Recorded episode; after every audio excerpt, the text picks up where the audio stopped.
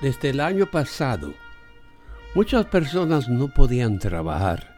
Fue por la pandemia, el COVID.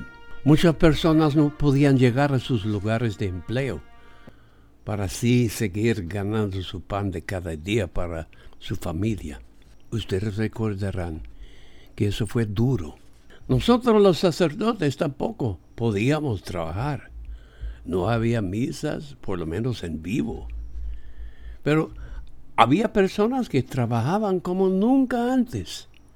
Fueron, por supuesto, los médicos, los enfermeros y las enfermeras, los choferes de ambulancia. Fueron los dueños de funerarias, como iban muriendo tantas personas.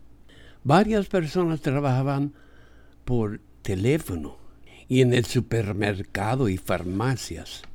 Cuando hablaba yo con alguien por el teléfono durante ese tiempo, personas que estaban trabajando, yo siempre les decía, me alegro que estás trabajando, gracias, quédate sin peligro.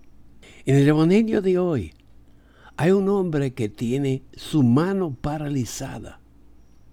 Quizás por eso él tampoco podía trabajar, pero ya que no había pandemia, este hombre con su mano muerta, paralizada, va a la sinagoga en el día del sábado, que en aquel entonces fue para los judíos, lo que es ahora el domingo para nosotros. Domingo, la palabra significa el día del Señor.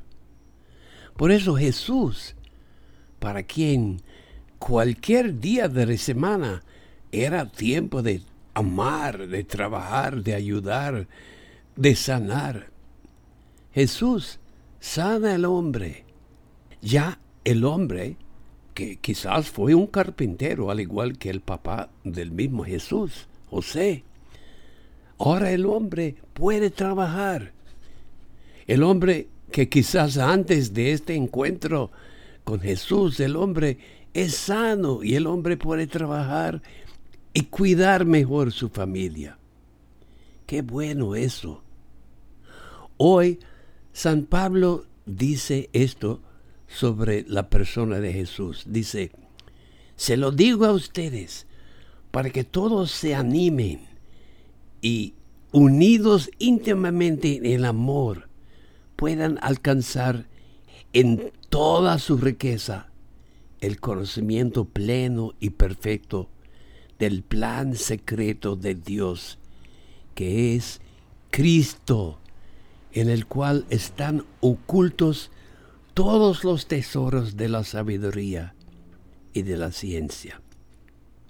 Qué bueno que este hombre podía aprovechar con esos tesoros de Jesús, esa sabiduría, esa ciencia sanadora de la persona amorosa de Jesús. Ha sido su amigo de siempre el padre Tomás Martín Dili, misionero redentorista.